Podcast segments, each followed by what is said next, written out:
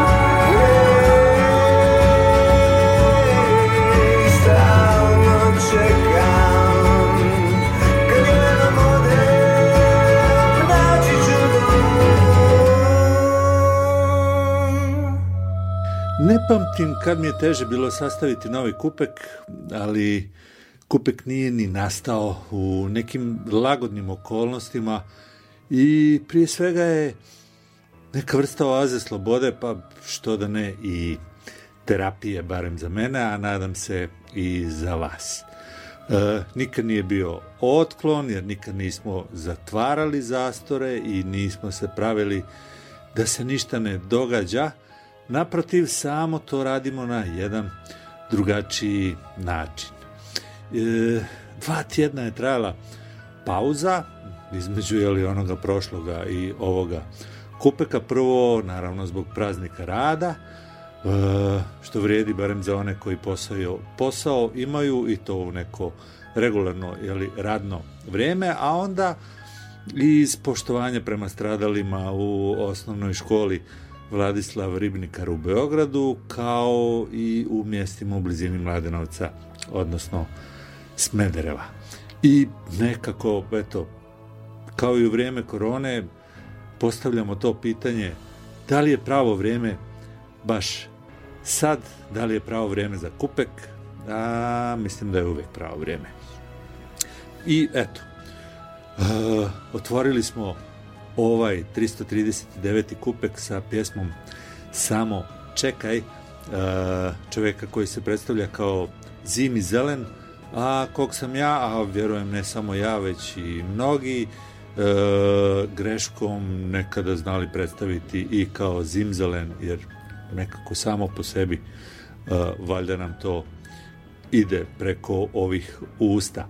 E, Zimi Zelen inače ima e, album, novi album koji se zove Sam na uzici i baš evo ovih dana je izišao i baš odatle i ova pjesma koja je čini mi se posljednja po redu. Dakle, dobro vi meni došli u 339. kupek.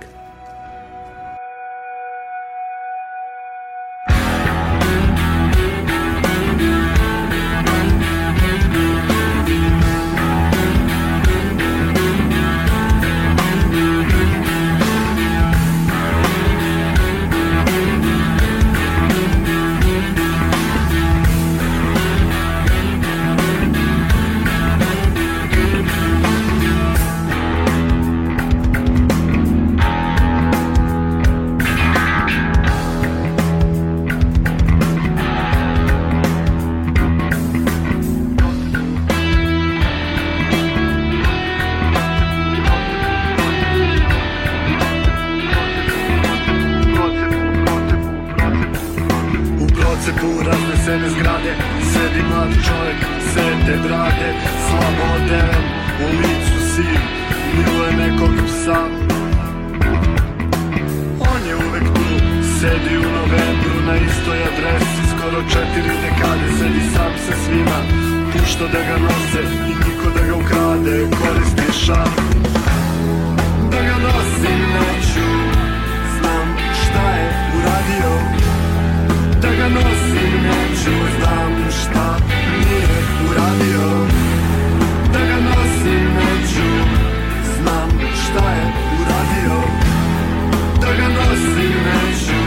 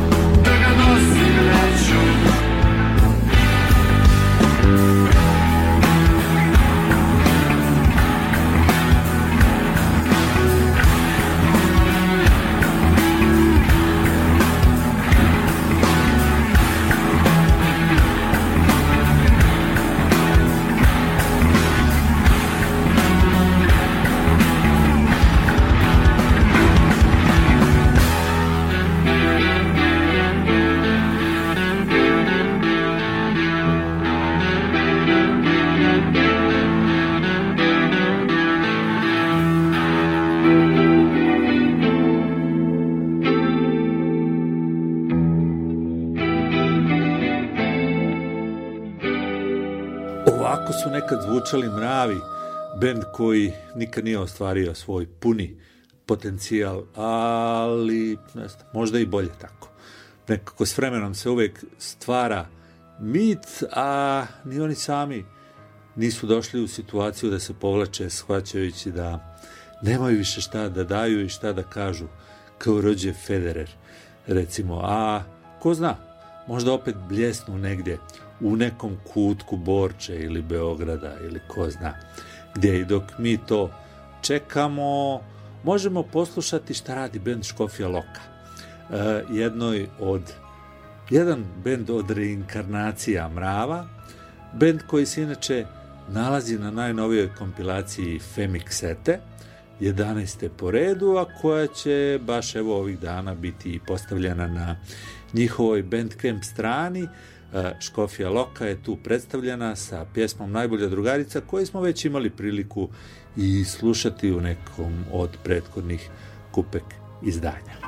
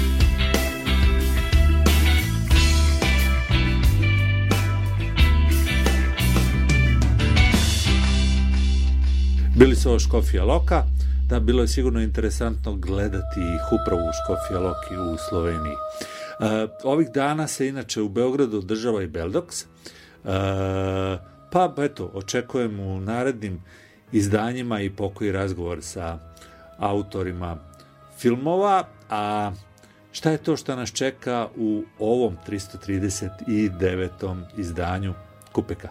Pa čeka nas jedan e, literarni karavan. Naime, već neko vrijeme e, po crnogorskim književnim stazama luta Neje Žurka Ježić, već jedan zanimljiv karavan u organizaciji Matice Crnogorske i izdavačke kuće Fokalizator. E, ukoliko odete na Kupek arhivu, u 307. epizodi naći ćete Popaja iz The Books of knjige, čije drame je upravo Fokalizator i objavio. O tome smo mi između ostalog i pričali u tom izdanju. Mi ćemo ovoga puta slušati e, kako je to zvučalo kad se karavan zaustavio u Nikšiću 20. aprila, a posebnu zahvalnost dugujemo Dragani Erjavšek koja je vodila ovaj program. I vjerujem da su mnogima van Crne Gore, a i u samoj Crnogori ovi autori koje ćete imati prilike slušati u, u potpunosti nepoznati, pa bi bilo, mislim, konačno vrijeme da se i upoznamo sa njima. A prije toga Miša Peruničić i pjesma na osmatrašnici.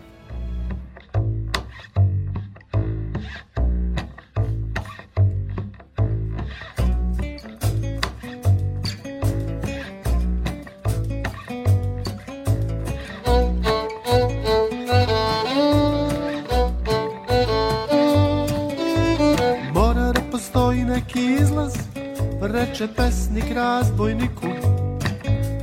Previše mi je sve zbrkan, kako da si olakša muku. Tajkun pije moje vino, moju zemlju kopaju seljaci. Niko ne zna šta treba da se čuva, šta treba da se baci.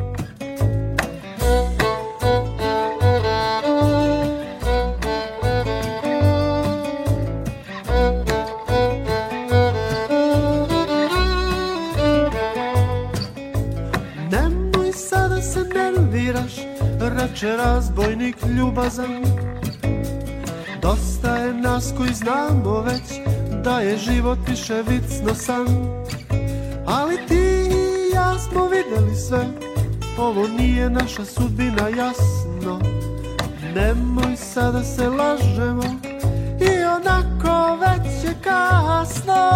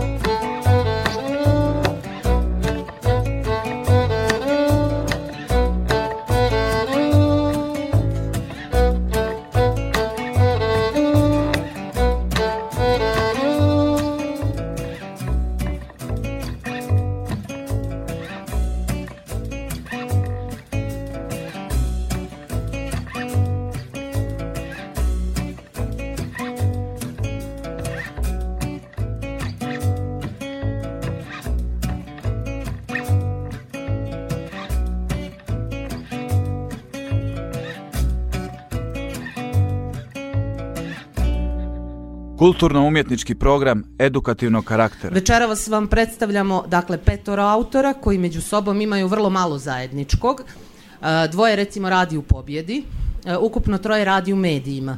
Dvoje je završilo fakultet za crnogorski jezik i književnost, dvoje je završilo ruski jezik i književnost, četvoro piše poeziju, e, troje su iz medija od tih koji pišu poeziju, dvoje čita horoskope, a ne znamo tačko, tačno koliko njih vjeruje u horoskope, ali su svojim dijelima iznad statistike, ovo sam zapisala i ranije, svima je zajednički talenat, želja da istupe, zajednička im je emotivnost, promišljenost, neosvrtanje na uticaje s polja koji bi njihovu književnost preporučivali po već viđenom, zajednički su im specifični okviri u kojima svoj e, spoljašnji i unutrašnji glas usaglašavaju tako da ih i kao autore i kao individue već prepoznajemo na jednoj književnoj sceni.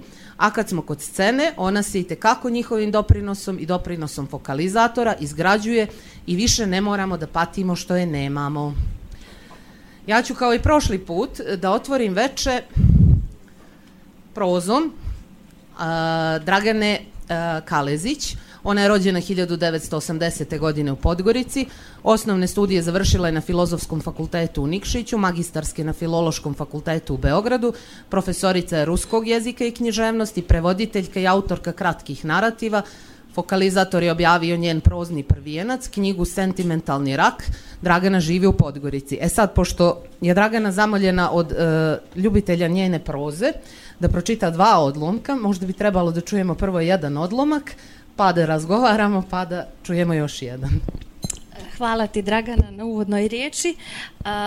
Čitaću najprije odlomak iz uh, pripovjetke Ruski roman. Uh, više kolega sa uh, katedre za ruski jezik i književnost me zamolilo to i ja totalno razumijem da ih interesuje da čuju šta to u današnjoj konotaciji bi mogao da znači ruski roman, šta je to zapravo ruski roman u našem savremenom trenutku. Dakle, da krenem sa čitanjem iz pripovetke Ruski roman. Konflikt između njega i učiteljice počeo je mnogo ranije, da se moglo smisleno postaviti pitanje na obje strane, zašto su se uopšte sreli. Došao je kod nje da diskretno zamoli za pomoć oko sestrića, njenog đaka, dok su mu roditelji bili u najstrašnijoj svađi. Dječak je volio učiteljicu. Svaki đak do jednoga bi na ono kakva ti je učiteljica odgovorio kao i stopa. Pametna, stroga, lijepa i dobra. Nije namjeravao, ali Žarku ju je isto dječački unaprijed volio i čudio se tome. Za takvom kao ona ne bi se nikad na ulici okrenuo. Mada ne bi je ni sreo tuda kuda je on išao. Čitav dan u školi, kombiju ili kod kuće među knjigama bila je ruža posvećena, jedra i vedra. Od žarkove blizine je rascvjetala, napunila se snage, raskoši i apetita i tu se on povuče. Punačka i spora već odavno zaudaju, ruža koja živi i diše svojim uvjerenjima, izvodi sve na čistinu. Bila je komplikovana, kao i sve žene u ostalom. Tražio je mane, kao što se iste traže onome što nemaš čime da kupiš ili što ne znaš kućeš sa još jednom takvom. Lijepo joj je govorio da mu od života ne pravi ruski roman, da ona nije seoska učiteljica iz 19. vijeka, da se opusti i živi kao i ostale žene i svijet danas.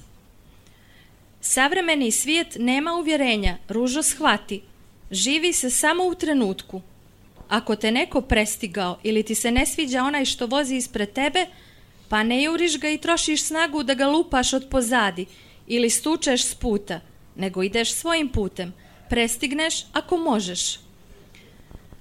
Govorio je logički tačno i sa svime bi se složila, ali taj njegov savremeni svijet sa svojim tekovinama tištio je u njenim grudima jednu radosnu i punačku nadu same sebe željnu, i suze bio ju paru lilen iz obraze kao mlijeko.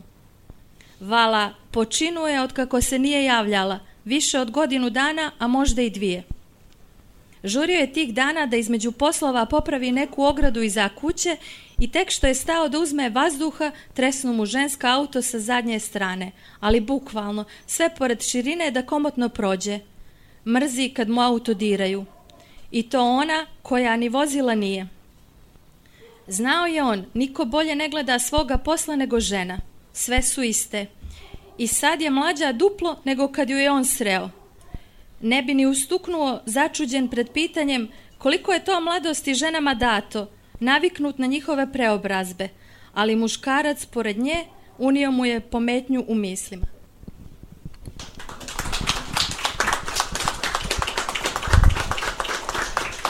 Hvala Dragana. E, postoji ta neka fama među studentima koji su pisali ruski da su najviše to uradili zbog ruskih pisaca. Ti pišeš inače te kratke prozne narative, pa da li si ti upisala ruski zbog književnosti i da li su ruski pisci uticali na tvoje pisanje na bilo kakav način, ako jesu reci nam ko? Ovom pitanje ću vjerojatno postaviti u nekoj drugoj formi Jeleni Nelević.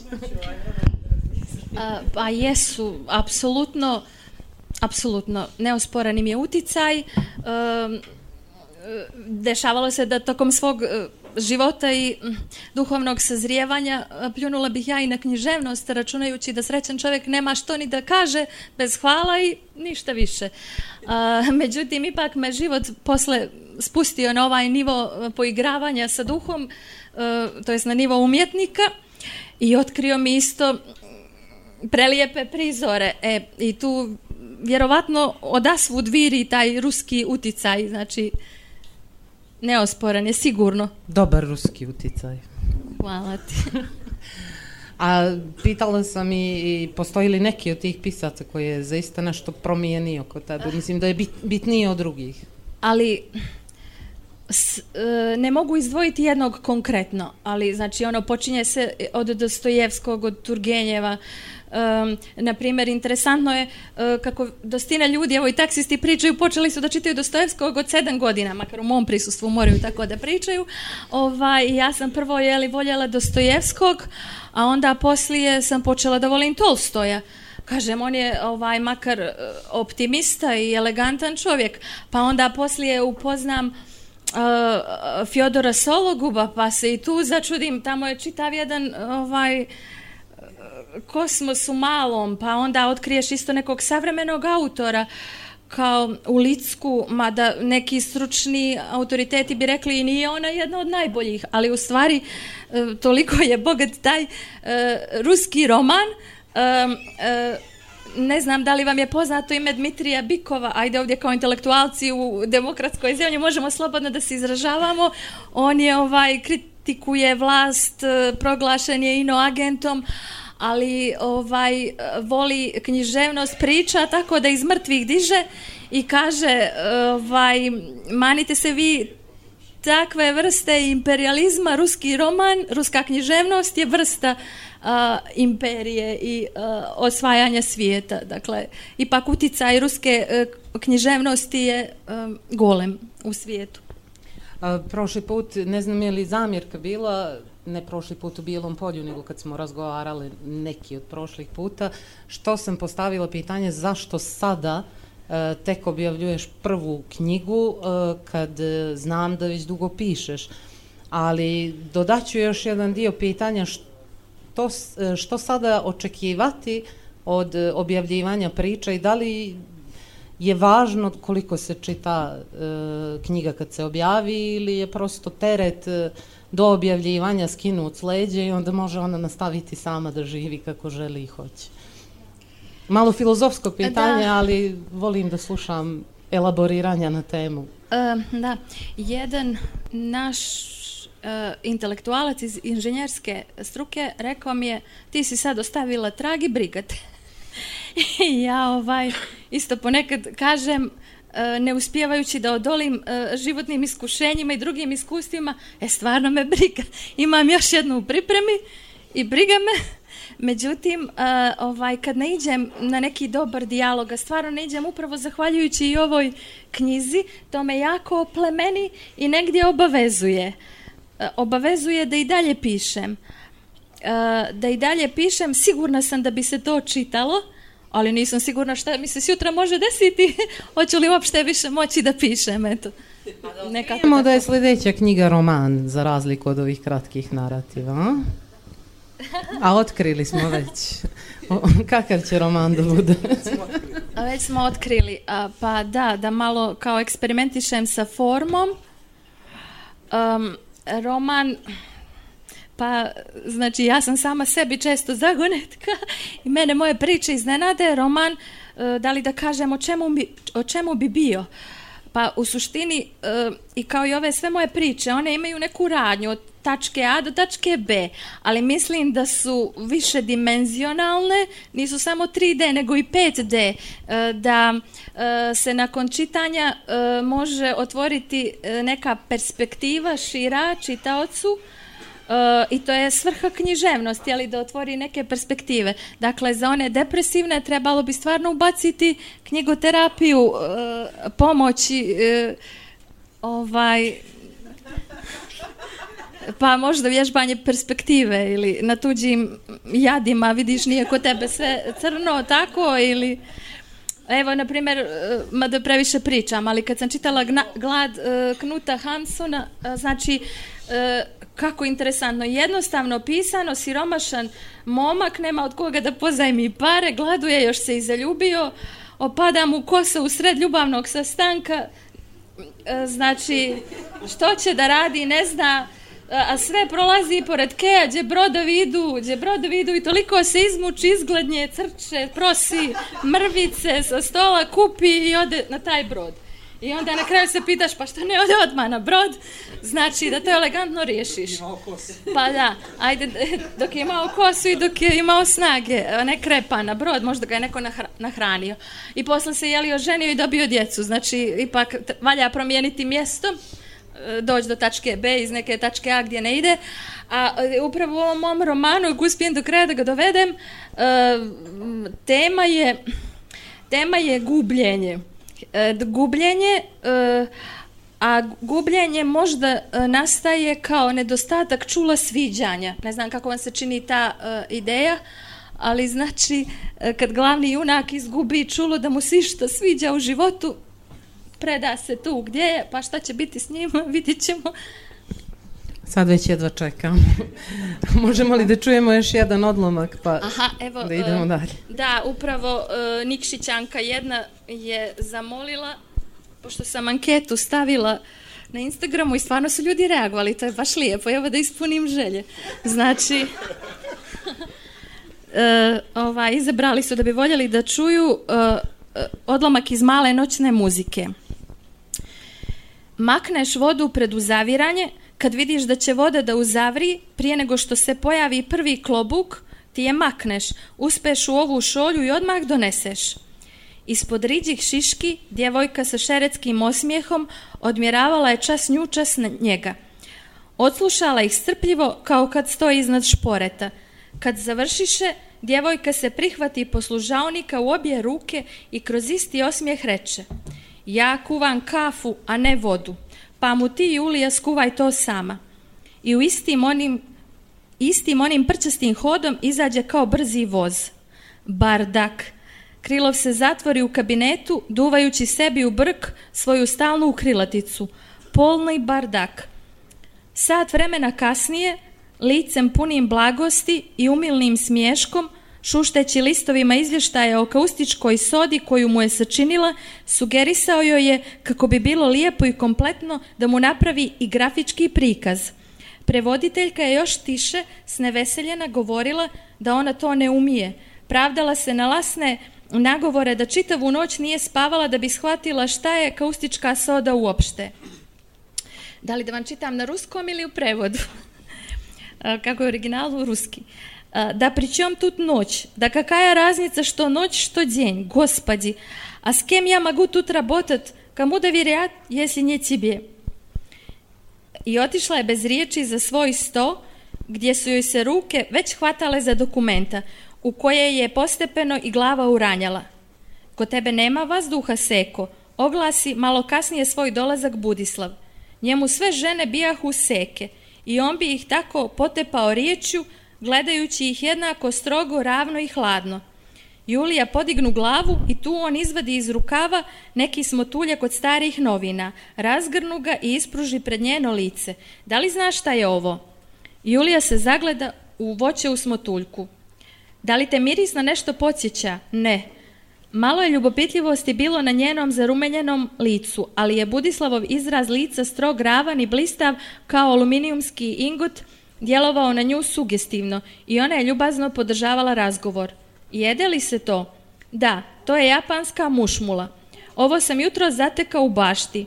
Iznenadila me, pa rekoh da donesem. Glas mu je bio zvonak i radostan, a Julija je u čudu gledala čas u njega, čas u voćke u hartiji. Kako? Mušulje? Ne, mušmula. Budislav joj počeo objašnjavati razliku. Čula sam za mušmulu, ali mislila sam da to ni ne postoji, da je nešto izmišljeno. Julija se ispravi, poravna dlanovima nabore na suknji od nekog grubog davnjeg štofa i zagleda u prinijete joj voćkice. Postoji u mojoj bašti. Budislavovo lice tu malo omeknu i on joj tutnu smotuljak u ruke. Na, operi to malo i donesi. Vi ste to njemu donijeli? Da. Budislav se isprsi, njegove usne pokazaše rijedak osmijeh i pred ulazak u kabinet on tresnu preko ramena, uobičajeno ravno. Operi ih dobro istrlja i stavi voćke u neku zdjelu. U kupatilu nije bilo vode, pa ih je istrljala svojim ručnim peškirom. Budislav i Krilov bili su već započeli razgovor. A da li će se smanjivati proizvodnja ako se smanji broj radnika? Pitao je Budislav Krilova. Jednako strogo, hladno i ravno. Korak po korak, Budislav, polako. Meni je ovo jedna jedina fabrika i bez obzira da li sam ja u njoj ili ne, meni je ona čitav život.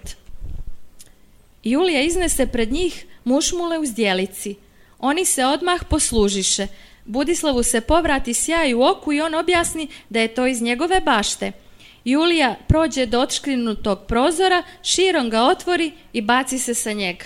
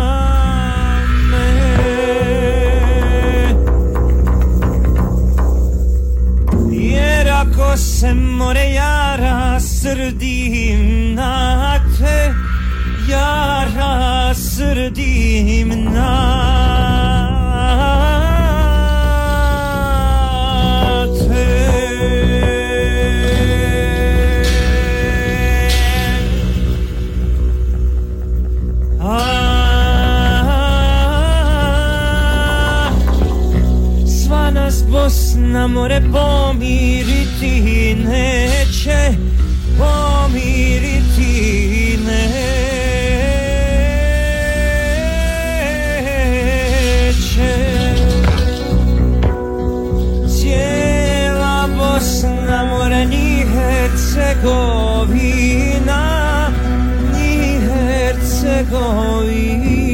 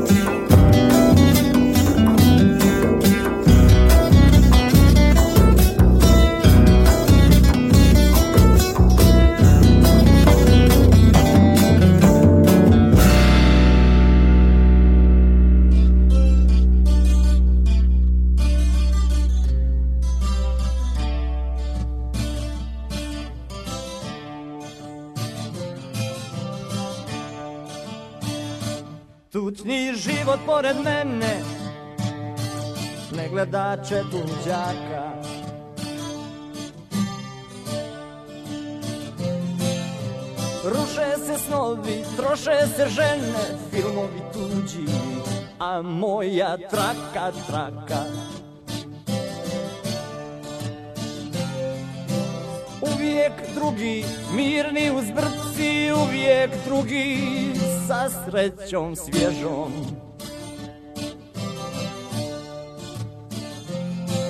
A ja nevičan, prljavoj trci Smijem se čestit nad praznom mrežom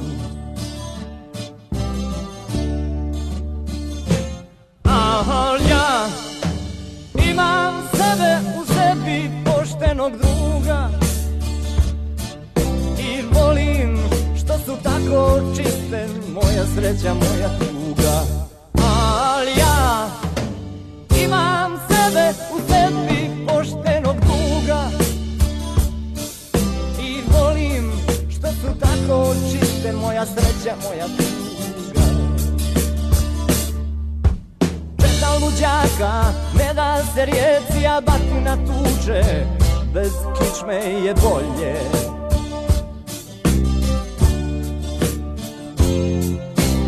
Ljuti se stoka, al bodre me preci Skupo je voće, građanstvo se kolje, kolje.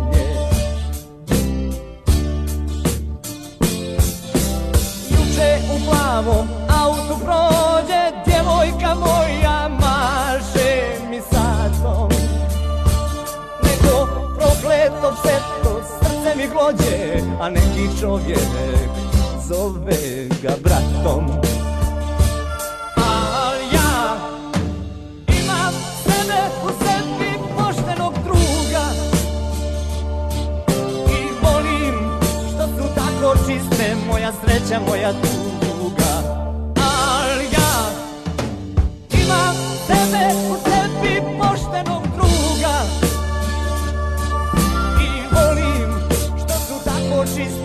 moja sreća, moja tuga Tutnji život pored mene Ne gledače tuđaka.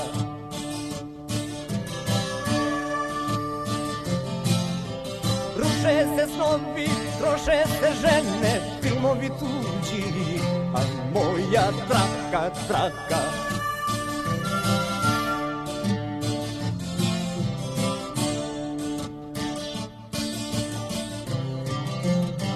Program Kulturartistik me karakter edukativ. Rekla sam pričat ćemo o tim piscima uh, i s Jelenom uh, Nelević. Uh, samo ću reći da ističem da je ona povratnica jer je prošlu knjigu koja se zove Jedna trećina objavila jako davno za izdavačku kuću Plima iz Ulcinja, koja više nije ni zvanična izdavačka kuća, već duh izdavač jednog ovaj jednog autora, Jovana Nikolaidisa, ali e, dio je e, ove, ovih novih glasova, vjerovatno po tome što stilski pripada ovom novom dobu i možda i nova žena u odnosu na to vrijeme. Ali razgovarali smo prije neki dan o tim uzorima iz e, ruske književnosti i pričali smo o Aleksandru Bloku.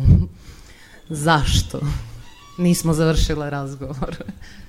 E, Dobroveče i strašno mi je drago što sam uh, ovdje e, u Nikšić nakon što sam završila davno, mnogo davno ovaj e, ruski jezik i književnost.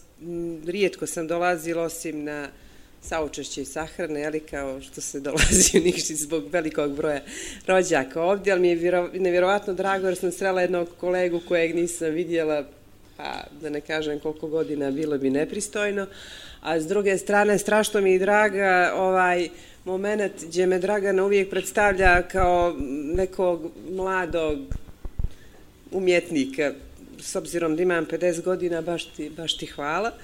O, tako da, ne znam što ona htjela da me pita, ja ću opet vjerovatno po svome ka, kao i uvijek. Ne, ne, Aleksandar Gluk nema dižanja. Aha, pa dobro, znači... Uzora, e, razgovor je ovako tekao, nema baš neko, nekih pjesničkih uzora, ali najviše voli Aleksandra Bloka. A njega recimo ne možete prepoznati u Jeleninoj poeziji jer ne piše na taj način. I sad bih ja da povežem nju kao pjesnikinju i tog njenog ovaj, omiljenog pjesnika iz ruske književnosti. A, strašno je e, teško, možda ponekad i pogrešno kada e, ljudi, posebno ljudi koji se bave pisanjem i koji jesu pisci i zovu ih piscima, e, ne mora svaka omiljena e, knjiga ili omiljeni autor da budu uzor. Jer neki su toliko genijalni da jednostavno čovjek nema, uh, pristojni čovjek nema ni, ne može da ima ni tu zericu hrabrosti da pomisli da bi mogao da krene možda putem nekakvog takvog uzora, to je recimo kao što ja obožavam Bulgakova, ali ne mogu da pojmim da mi on može biti uzor, niti može biti uzor ili Saramago ili već svi ti ljudi koje ja volim da čitam. Ja sam ti to, toga dana rekla, pošto i Dragana, to je ovaj četvrti, treća osoba koja radi iz pobjed, u pobjedi, to je ona da otkrijem ono, sa, do, do kraja ovaj, ovu enigmu s početka priče, medijator je takođe iz pobjede.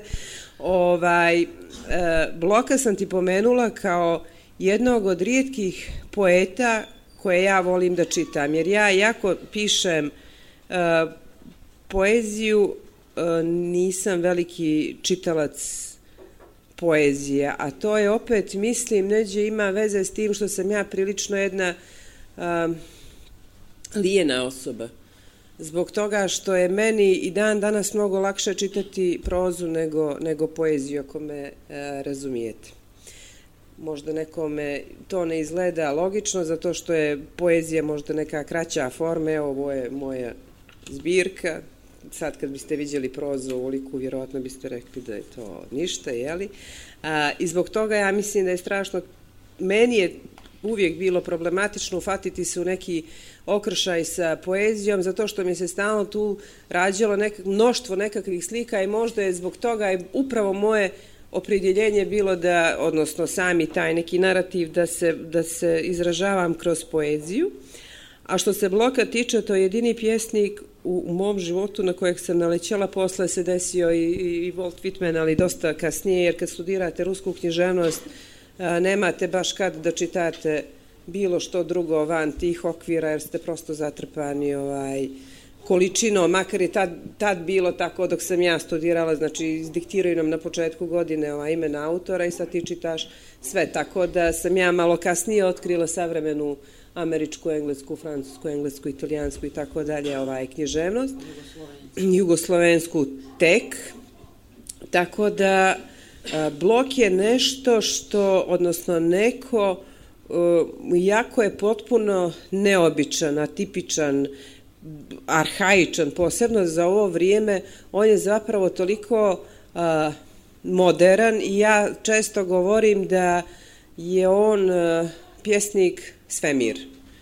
zato što je on po meni sve.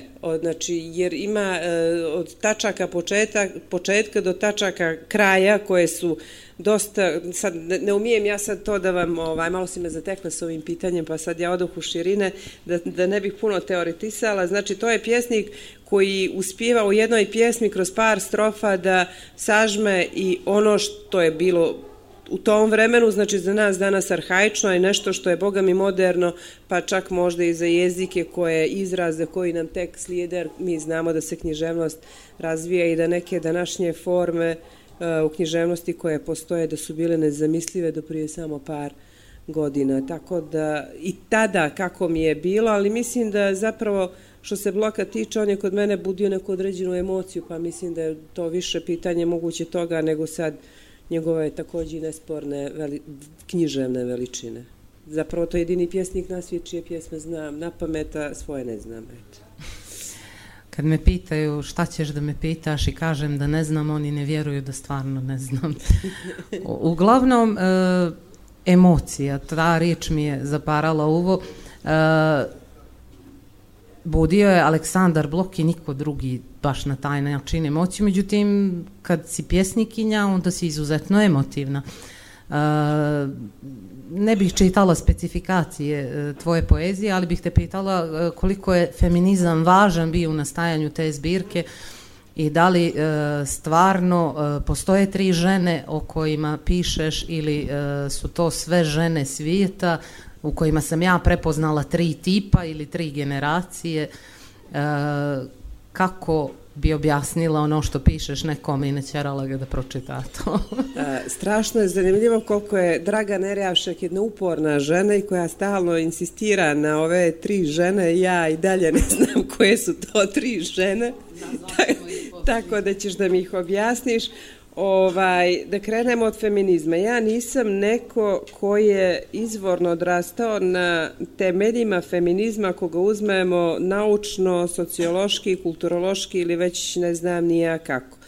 Kao i e, moje okruženje, prvo porodično, a kasnije i ono u kojem sam se nalazila u socijalnom životu je e, nekako instinktivno, intuitivno živjelo taj feminizam. Tako da ja ne mogu za sebe čak ni reći ni da sam e, feministički obrazovan u tom smislu da čitam teoriju feminizma, znam onoliko koliko je li nekakvo pristojno opšte obrazovanje to nalaže, ali nisam neko ko je uh, na tome talasu i da na tome insistira, više sam neki kao konzument eto nečega što se dešava u savremenoj uh, teoriji sociologije.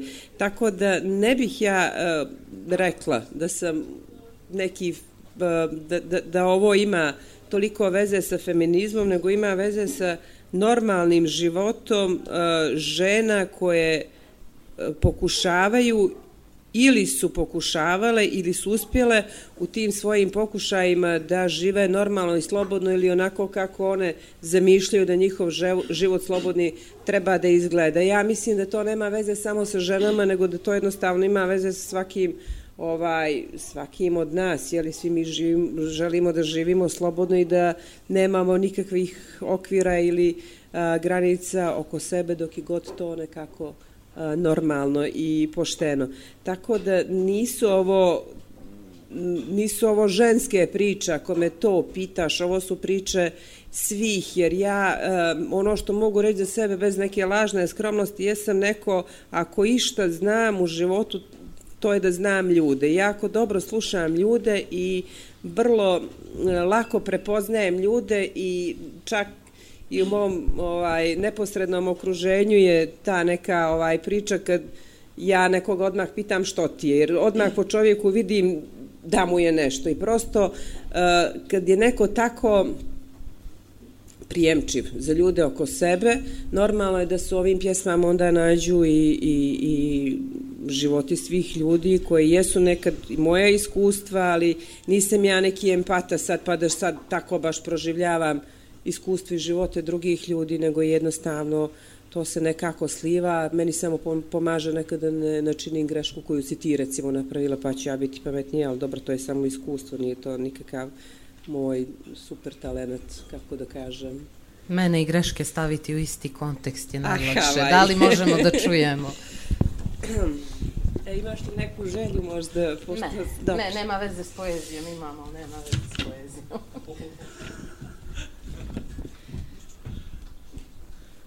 Evo, pročitaću pjesmu. Uh, zove se Žene koje vole. Evo, zbog upravo ovoga diskursa koji je Dragana probala da izvuče od mene. Ali... Žene koje vole znaju da sve prođe, pa i prošlost u kojoj su se raspale. One su dotakle i vrelo sunce i držale ga u pomračenju, one su astronomi i ne traže da iko skida zvijezde za njih. Nikada više.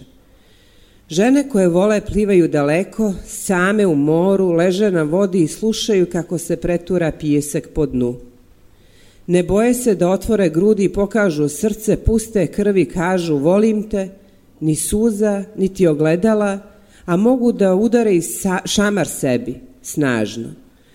Žene koje vole ne boje se odlaska, možda ga samo malo odlože jer poznaju vrijeme. One vole hrabre, one koje otvore grudi, pokažu srce i kažu dotakni ga, nema veze što boli. One nisu tačka povratka, čekaonica sreće, vjeruju u prije nego u pažnju, i u duh i tijelo. Žene koje vole znaju da mrze, sitne igračke koje se lome pa ih poslije moraju popravljati, one ne zidaju ograde i nisu majke. Njima ne treba da čuju volim te, žele da ga žive, jer volim te govore sebi svakoga dana.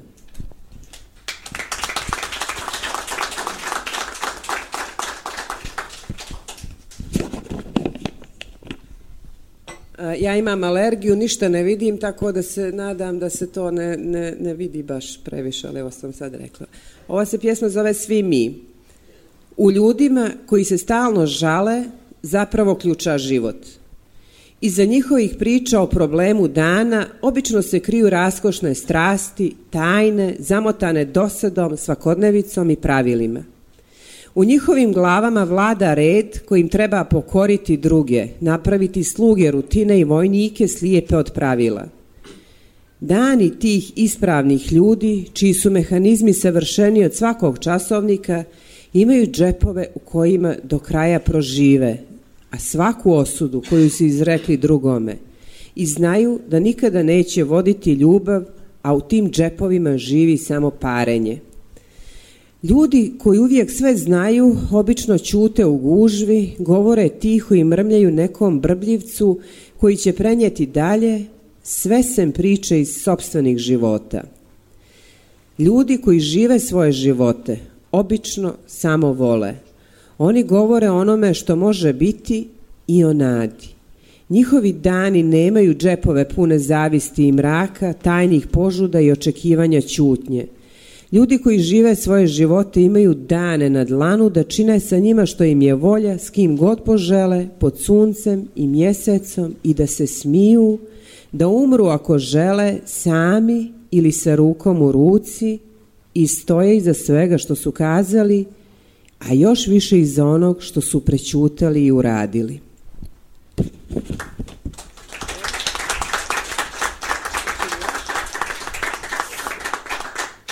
Nelagoda. Plašiš li se svakog narednog udaha koji će ti pokazati da se stari strah vratio, da dišeš do pola i onda zagnjuriš u onog drugog sebe koje tako bezobrazno stoji pored sobstvenog tebe i gledate opušteno s cigaretom u ustima i pogledom iskosa, kao da čeka kada ćeš da padneš i počneš da se uvijaš kako bi sam sebe konačno šutnuo nogom u stomak i tako izbacio vazduh sa kojim nisi načisto šta da radiš. Budiš li se rano sa nadom da nećeš treperiti i ležiš nepomično dok se skroz ne rasaniš za jedno tri sata ili odmah jer ne znaš koliko traje i pomišljaš kako bi bilo dobro da makar neki glupi virus zakačiš kako bi se uhvati, mogao uhvatiti za nešto. Misliš li o nekim stvarima iz prošlosti kada, se, kada si se baš dobro osjećao, kada si znao što ćeš sa svim tim silnim vazduhom koji ti ispunjavao cijela pluća i tjerao te da se smiješ, čovječe, hej, a da se smiješ.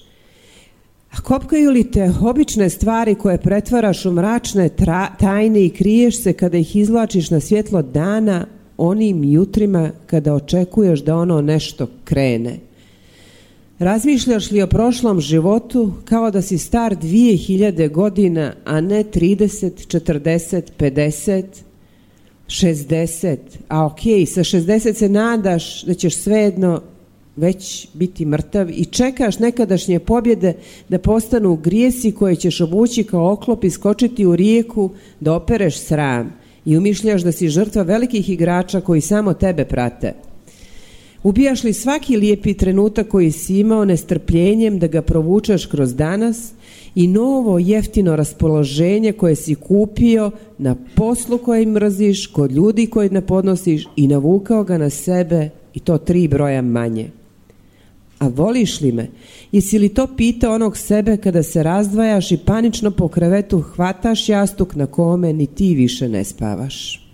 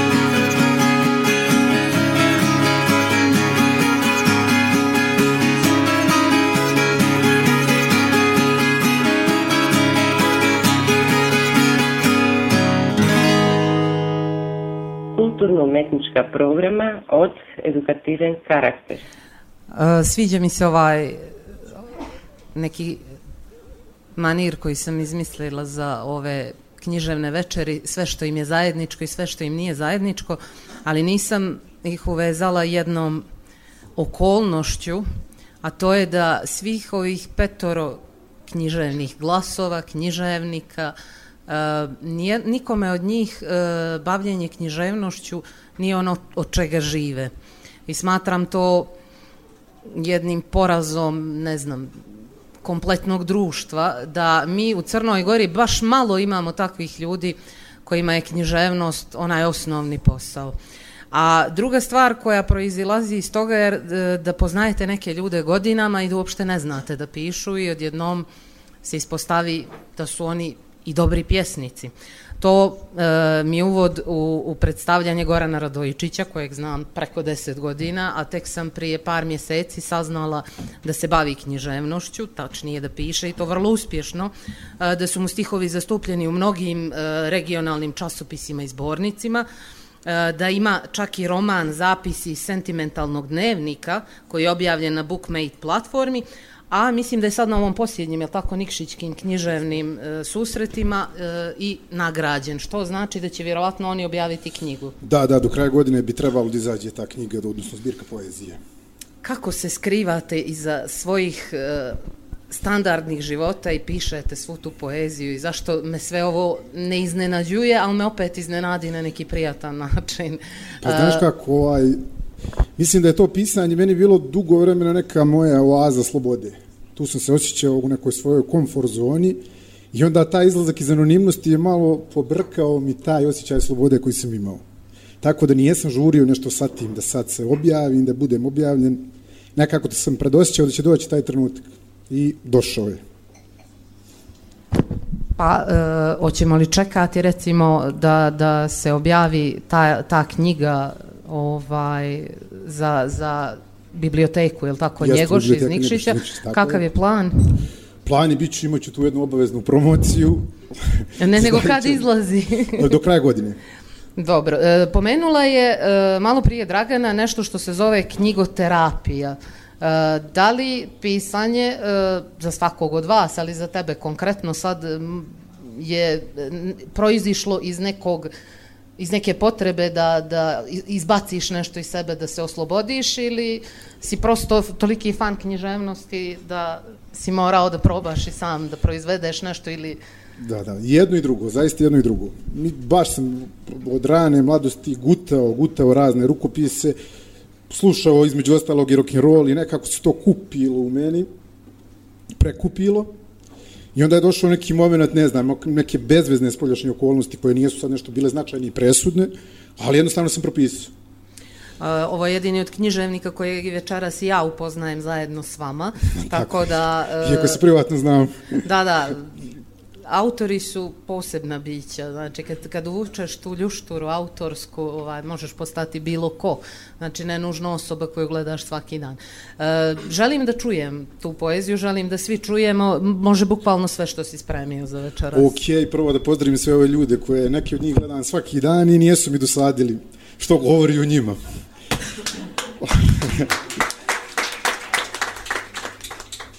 Ne mogu iz ove kože, pa će prva pjesma biti lokal patriotska. Blues za blues. Provocira me BK, blues dva prijatelja u 54 tjedna. Svakog dana sam u bluzu. Moj život je bluz. Sirov, melodičan, jednobrazan i siromašan. Crn kao gora, kao nebo na trebisom. Nosim stihove, ubrane iz doline Mrkošnice, a u mojoj glavi tiho teče Mississippi. To, to, U ovom prvom mandatu pročitao bih još jednu pjesmu, na neki način je posvećena majici, s obzirom da me do nedavno čitala samo ona. Pjesma se zove More. Javljaju mi se sjećanja, ređuju se slike sa mora, mogu da osjetim vrlinu asfalta. Poskakujem i bježim sa njega. Trebao bih oprati ruke, istopljeni sladoled ih je ulijepio. Plažno kamenje je oštro i nemilosrdno.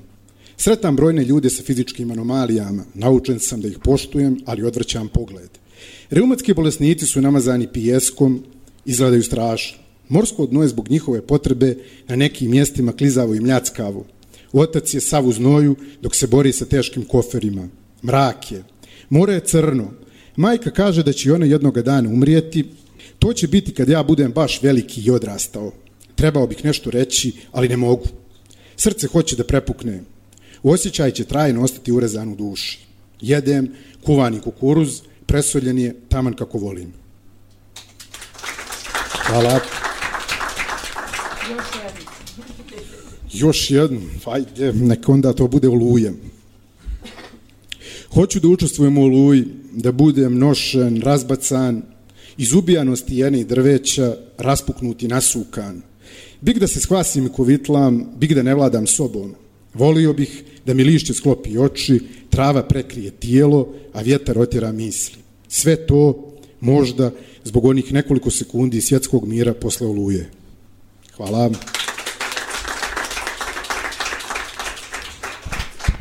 Ostavila sam za kraj e, ljude koji kojima me povezao e, festival Dani Radovana Zogovića u Kolašinu. Znači nismo samo ljevičari, nego smo imali ukupno jedan festival koji je nosio ime e, slavnog, meni najdražeg e, crnogorskog pjesnika. E, ako Andrija e, Radović jednog dana uzme Nobela i Pulicera recimo, ne Nobela i koju bilo nagradu, on će biti jedini recimo e, književnik koji ima i Nobelovu nagradu i e, nagradu Dani Radovana Zogovića. To se dešava kad neki festival se održi samo jednom i on bude prvi dobitnik nagrade na tom festivalu. Prošli put sam mu pogriješila prezime, zato mi je pauza bila potrebna. E, naravno, osvojio je još nekoliko nagrada. E, simpatično je bilo što e, se njegova pjesma na tom festivalu zvala Da li je Orwell bio prorok. E sad ne bih govorila, ne, ne bih čitala te stihove danas, već smo ih čitali. Ponovit ćemo jednu pjesmu po mojoj želji, ali ovaj, da li je Or Orwell stvarno bio prorok? Eto, to neka bude prvo pitanje. A onda možeš da nastaviš e, s onim, da li si ti kao pjesnik optimista ili pesimista i da dodaš da li je Orwell bio pesimista ili optimista, šta misliš? E, Pa prije svega, e, dobro je da nije pitanje iz ruske književnosti, jer se ovo malo pretvorilo u veće ruske književnosti. E, Pa da li Orwell bio prorok, zapravo je veliko pitanje, ali da su njegovi tekstovi proročki svakako je činjenica, jer ako ih danas iščitavamo u ključu neke realnosti koju gledamo, onda je jasno da, je, da su njegove ideje bile proročke. Što se tiče optimizma i pesimizma, kao pjesnik, kao umjetnik možete poći različitim pravcima.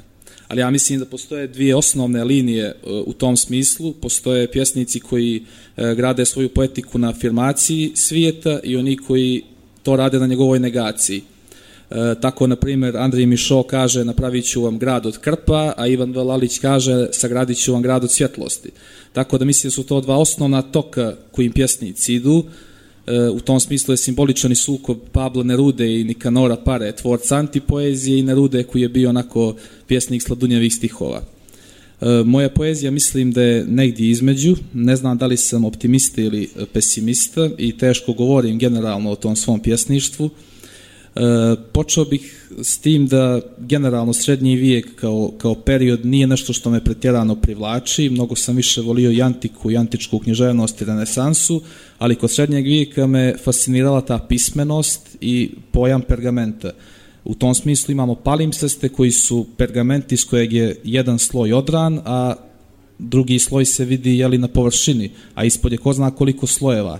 Tako, na primjer, u Crnoj Gori imamo Ilovičku krmčiju na stalu 1262. godine, e, koja je e, ćirilično ispisali na njenim koricama jeste glagoljice i to je u nauci poznat Mihanovićev odlomak. Šta je ispod tog pergamenta, to je veliko pitanje i mene kao pjesnik upravo zanima na simboličkoj ravni ta slojevitost literature, da ispod jednog sloja postoji drugi sloj kao i u slikarstvu starih majstora, ali da nijedan od tih slojeva ne zadira u integritet i cjelovitost književnog djela.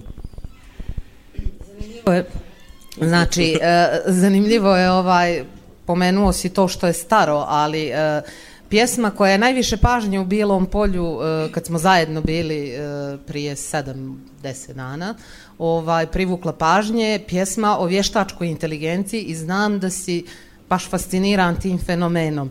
E sad napravi mi paralelu između toga što e, smatraš fascinantnim u staroj književnosti i, i vještačke inteligencije koja će vam, neću da kažem hljeb jer sam rekla upravo da niko od vas ne živi od poezije i proze, ali može da vam uzme taj dragocijeni hobi. Smije li se reći za poeziju da je hobi? E, znači može da vam ukrade jer uskoro će vještačka inteligencija, kažu, ako platiš određenu svoticu pisati umjesto vas, samo na temelju nekoliko vaših pjesama preuzeti vaš stil i šta će onda sa svima nama da bude.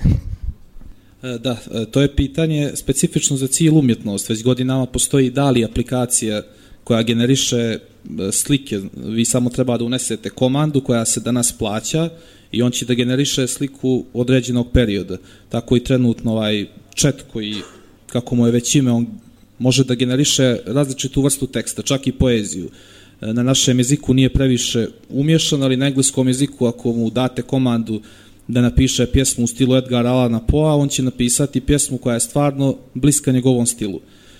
ali ja u toj svojoj pjesmi, kasnije ću i pročitati, na neki način problematizujem mogućnost vještačke inteligencije da, da stvara umjetnost, jer sama vještačka inteligencija ne može da osjeća. Ona bi mogla tehnički da ovlada jezikom, da koristi neke ustaljene slike, ali generalno mislim da vještačka inteligencija nikad neće moći da zamijeni čovjeka, ne samo u poeziji, E, moći će u fabrikama, kod nekih motoričkih radnji, masovne proizvodnje, ali kad je u pitanju kultura, mislim da ne postoji šansa.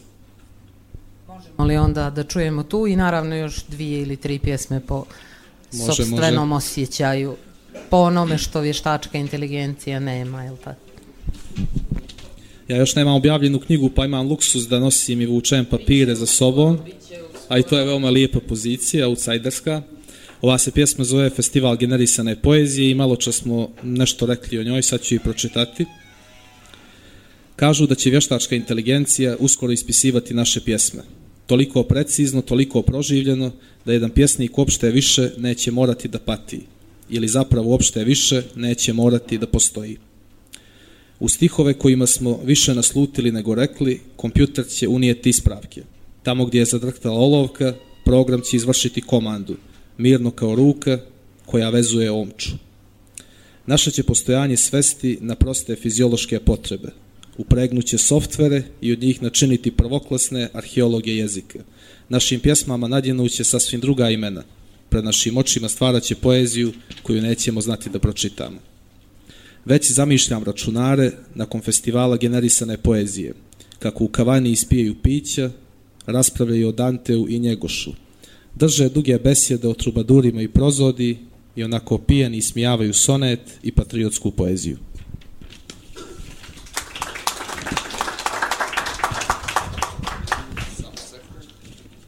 Ovi papiri imaju svoju manu što se tiče funkcionalnosti. Samo sekund. Hronovizor. Na TV-u čuo sam nešto o hronovizoru Pellegrine Ernetije. Misa o vremenskoj mašini od uvijek me uzbuđivala. Možda je zaista moguće pregledavati ratove kao snimke klasika sa svjetskih prvenstava, diviti se sjaju kamenog oruđa i civilizacijama na obali Nila, istražiti Ameriku prije Evropljana, gledati oči proroka Muhameda, biti svjedok prve giljotine i viteških pohoda na zmaja, vidjeti Kartaginu nerazorenu, Euripida čitati u originalu, meditirati nad potopljenom zemljom ili se diviti pozlaćenoj glazuri na piramidama u Gizi. Pročitat ću još jednu pjesmu. Zove se Ko zna kakve još metafore. Starozavjetni zločini danas čine se preblagi. 21. vijek je i ljudska patnja neprekidno se umnožava. Krv pokreće svijet, novine pišu o krvolocima, svakoga dana, samo psovke i uvrede. Drevni su gradovi odavno na nebu. Freskopisarstvo srca prevaziđen zanat.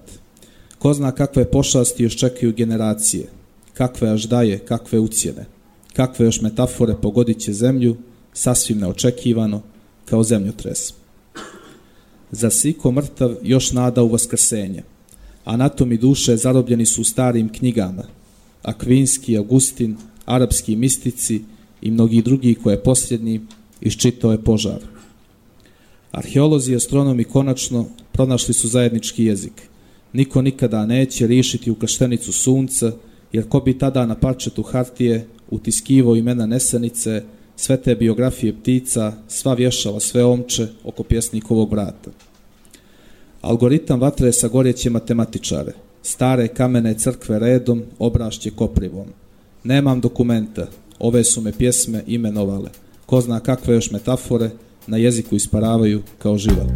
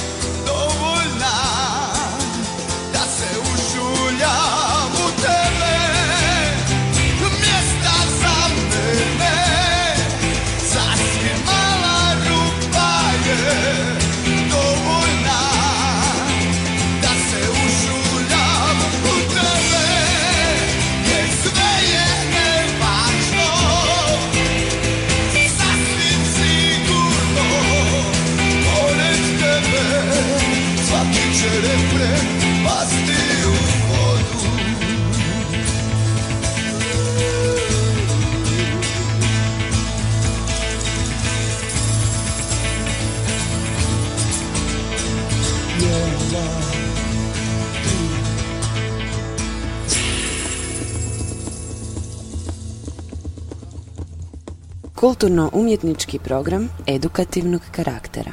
Boris Đurović je od svih ovih autora e, zapravo najproduktivniji ako posmatramo činjenicu da je u maltene godinu i po dana objavio dvije zbirke poezije, dvije godine, ista stvar. E, znači, svi moji demoni, a onda ide klinu sunce. E sad, e, pričali smo stalno o tome da Boris ima jednu divnu pjesmu koju bih ja recimo proglasila himnom Crne Gore, heroina, ali mnogo puta smo je čitali. A jako rijetko govorimo o jednoj drugoj stvari. E, Crna Gora naravno ima to neko čudan odnos prema smrti. Postoji kod nas kult smrti. Ljudi su, čini mi se, najviše svoji kad dođu ispred kapela, tu se sastanči, tu se grle, tu se pozdravljaju, tu se pita i za zdravlje i slično. Ponekad nemate osjećaj da ste na, ispred kapele i da ste došli nekim tužnim povodom, već da se raduju jedni drugima, pošto je nekima to prinudno i jedini izlazak u životu. Drugo, taj kult smrti se kroz razne njihove ovaj kako da kažem, e, pojave, percepcije tih ljudi odražava, znači neki prosto vole kad im e, je smrt povod za susrete i slično. Ali e, kod Borisa ima jedan drugi fenomen o kome se jako malo priča, o dovođenju u, u, vezu e, smrti sa strašću, sa nekim emocijama, s ljubavlju čak rekla bih. Ne bih, ne bih rekla da je to klasična nekrofilija, ali da bol i e, osjećaji i osjećanja idu zajedno. E sad, jako malo autora, pogotovo u poeziji, piše o tome na ovim prostorima, a zašto i kako i koliko nam smiješ reći o tome? bol i bolest, jel? Ovaj, nisam siguran ja odakle, kako i zašto. Naprosto, uvijek mi je sklono bilo nekako onostrano, pa sam kroz to onostrano tražio onostranim sam zapravo pokušavao da napipam ovu našu, ovu našu stvarnost iz tog, iz ugla onostranog.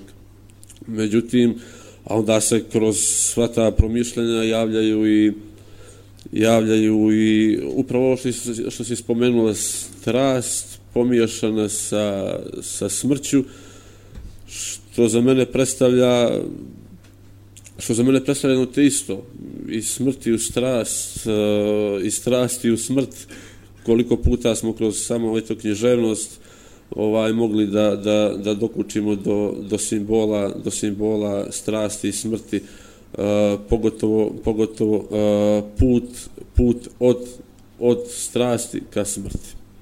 I uvijek me to nekako motivisalo da, da, da ja malo da ja malo zamračim, da uđem u neku dozu, možda nekad i previše pesimizma, pa je za neku moju poeziju možda i potreban malo jači želudac, ali ali kažem, nekako nisam je pisao za publiku. Pisao sam je prije svega za, za sebe nikad nisam ni poželio da to neko čita, da to neko, da to neko kritikuje na ovaj ili na onaj način, ali naprosto mm, introvertan sam i, i nagovaran sam da, da objavljujem svoju, svoju poeziju, ali eto, ljudi iz izdavačke kuće Fokalizator su to prepoznali kao nešto što ovo možda je to vrijedno objave, pa, pa smo, pa smo ovaj, i ušli u tu, u tu fazu predstavljanja moje, moje poezije. Što, bi, što, što ljudi e, kritikuju na ovaj ili onaj način. Ovo je odličan moment da ga malo privatizujem. E, prva, e, prvi tekst koji je napisano u tvojoj prvoj zbirci sam napisala ja i tu je bilo isto nekih nije bio hvalospjev, nego je bilo nekih momenata gdje sam ja ukazala na neke stvari koje bi u sledećim zbirkama mogle biti bolje. I e, ti si jedina osoba koja se nije naljutila zbog jedne oštre, iskrene kritike. E sad, e, da li je, e, da li je kritika zaista bitna za nekog autora, mislim, zvanična, književna, teorijska kritika dijela i kako to da si bio hladan na nešto tako oštro, recimo? Pa, zadatak valjda poezije i svih umjetnosti je da nešto izazove. Makar to bila ravnodušnost, jel? Makar bilo oduševljenje ili kritika negativna, pozitivna. A, pišem zbilja odavno, međutim, izvinjam se, a, kad sam počeo da studiram knjiž- književnost, a, to je počelo jako da smeta mome, mome pisanju. Zašto? Zato što sam se susreo sa raznim pravilima iz teorije književnosti i slično, a onda sam vidio da ja, da moja poezija naprosto odudara od toga.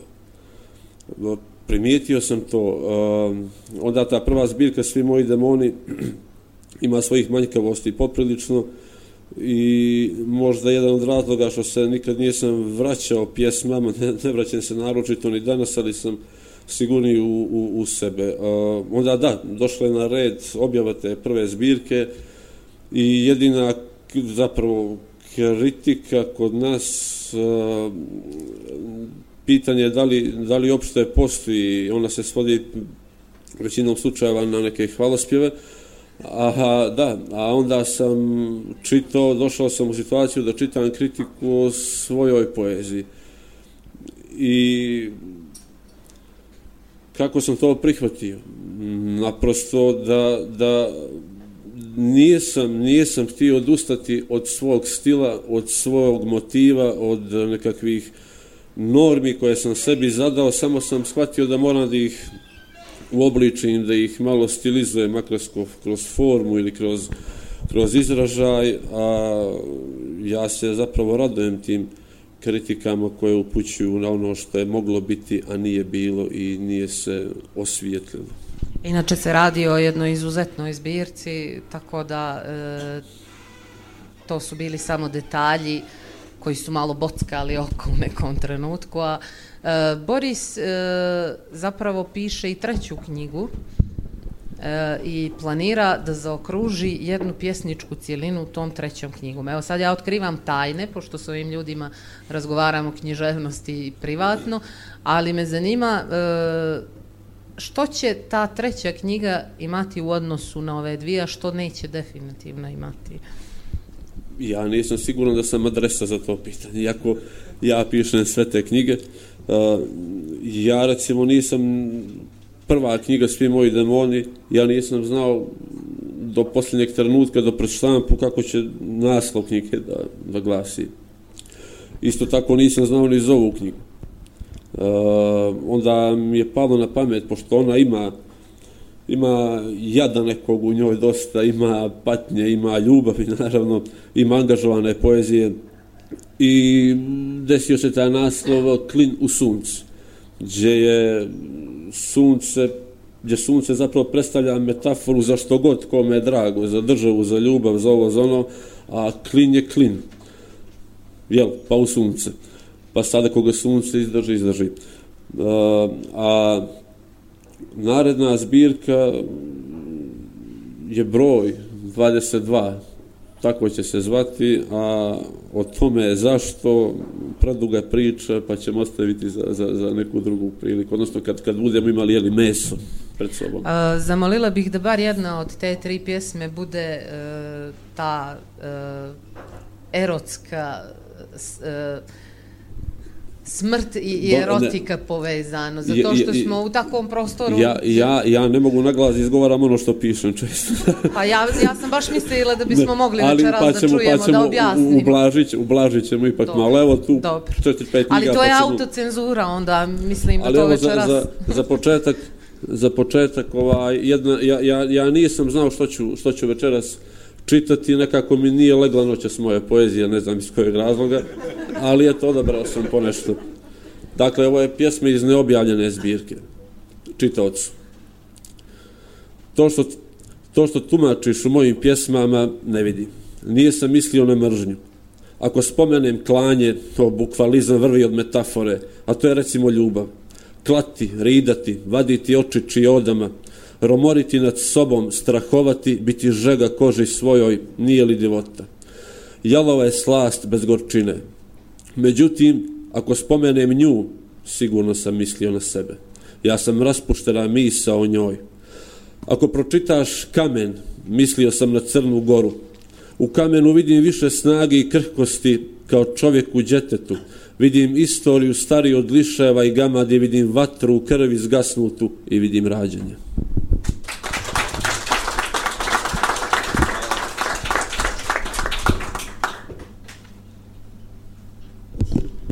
Evo još malo angažovane poezije. Pjesma mome tuđincu. Gledaj me moj tuđinče. Ja sam gorjela i tome se smijela. Gledaj mi haljene od mora, gledaj mi prsa od gora, moje lice od neba, gledaj. Pamti tuđinče ti što krv si moja, da si me lijepo rasporio, raspario, da je tvoj jezik odlučio da me nema. Pamti tuđinče mili, krst si nosi u pohode na mene ovakvu, ovako lijepu, odvažnu, zelenu. Pamti, snago moja tuđa, da su tvoje ruke na mome vratu i moj trbuh pamti tvoje stope. Rođeni moj tuđinče, ja poznam takve. Vama zeleni kad meni vene, vi ste horde kad sam sama, junače moj tuđinče, trpima trnci mi crtam te crnim slovima u zlatne stranice pokoljenja da ne zaborave da ih rađam, da pamte tebe.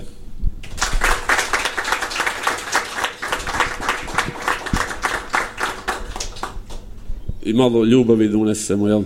Ovaj, ovu sam pjesmu čitao već u, u Bijelom polju, pa ću i kod vas. Pjesma nema naslov, e, nisam mogao da smislim naslov, vjerovatno zbog toga to je jedini razlog. Malinka Jelenić, ratna ljubav, ime koje sam skoro i zaboravio.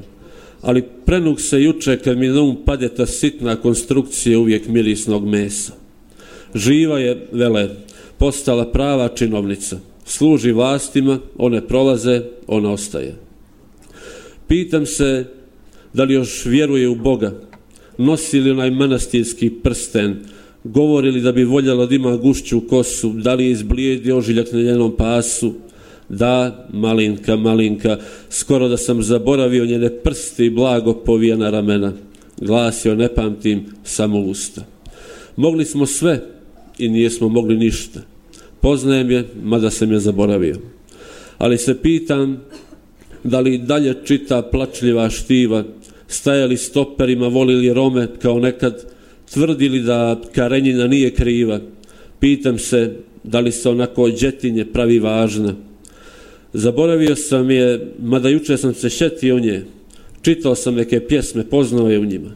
Zaboravio sam je, uporno ponavljam, minula me moja ratna ljubav, moja malinka.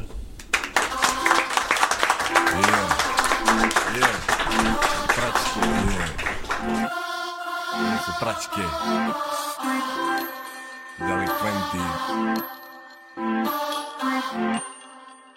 a A, gdje su džeca, nema ih na basket. Društvo je na mreži blijede face ko maske. Ne idu u krađe, ne prave se praćke. Za bolje bate i mame i tate, a makse. Neki nose smartfona, neki i tablet. A brao im ga u pamet Nemaju bicikler, može da se pane Kad sam bio mali, bio sam vas u rane. Džeca malo veća, ako na primjer moj nećak Ako nema 100 eura u džep, nije srećan. Ima markiranu robu od kape do veša. Iako azbuku ne zna, ali nije preša. Mamine momčine, tatine princeze Ne znam, zna li ko patiku da zaveže 100 metara od škole, hoće kola, neće pješke Kad mi doma dođu, cijelu kuću mi razmjeste. Današnje deca ne znaju bonton Bacaju petarde, slome ti prozor Loptom. Sede za kompom, drkaju pičke i kurčeve koliko? Mnogo Vrata otvore nogom, ne kažu dobar dan, ne kažu zbogom. Trebalo bi opet da uvedu goli otok, oko za oko, a otok potom. Treba svu decu što plaču za medom, upoznati redom sa kačavendom Treba ih slati u Butan i Nepal, na Solunski front ili u Vjetnam. Treba vas slati na lečenje, Jebem li vam sunce dečije? Jebeš pedagoge, jebeš psihologe Kad rasteš bez oca ko dete bogomoljke. Prevaspitaj djecu Prevaspitaj djecu. Dobar dan da reč Dobar dan da reču Prevaspitaj djecu. Prevaspitaj djecu. Dobar dan da reč Dobar dan, rođena čerka ne sluša me centa. Pije, puši, jebe se i klepa. Uveče sama ide po ruleta Dnevno odigra po deset digeta Najčešće kad se iz grada vrati Dođe pjana pa pljasna po dati Posred stana zna da se pokaki Snima svašta sa bagrom na parking. Zbog nje mi je na stan dolazio mesar. Skinuo klimu i ponio escag Uzeo psa i pare iz šteka. Sve zbog tuga što napravi desna Vesna, jeba sam ti mater Znam, jesam gdje mi je bila pamet. Makse, ne treba imat djecu I zvati ga na vrijeme, ne igraj na Probi svijeti mali, rade te vragolije Jedan vatru pali, drugi benzin dolije. Lome kršen stakla jer nemaju hobija I player iz kola često noge dobije. Baba neka vrišti od zvanja niz ulicu Jer je muče pudlicu nogama u guzicu. Mi kod djeca stavljali smo novčanik nudicu I gađali spuvaljke, ali ovi luđi su Danas na djeca ni od koga to ne štreca. No kontrira, odgovara, svađa se i preca. Kad kažeš prestani, on za inat neće prestat. No će nastavit po svome ista pjesma. Komšinice kurva, komšija je bitanga. Djeca su i pošla na njih i strašno su ljigala Da su moja, ja bih vaspitavao šipkama. Bagra nevaspitana Prevaspitaj djecu Prevaspitaj djecu. Dobar dan da reč Dobar dan da reču. Prevaspitaj djecu. Prevaspitaj djecu. Dobar dan da reč Dobar dan da reču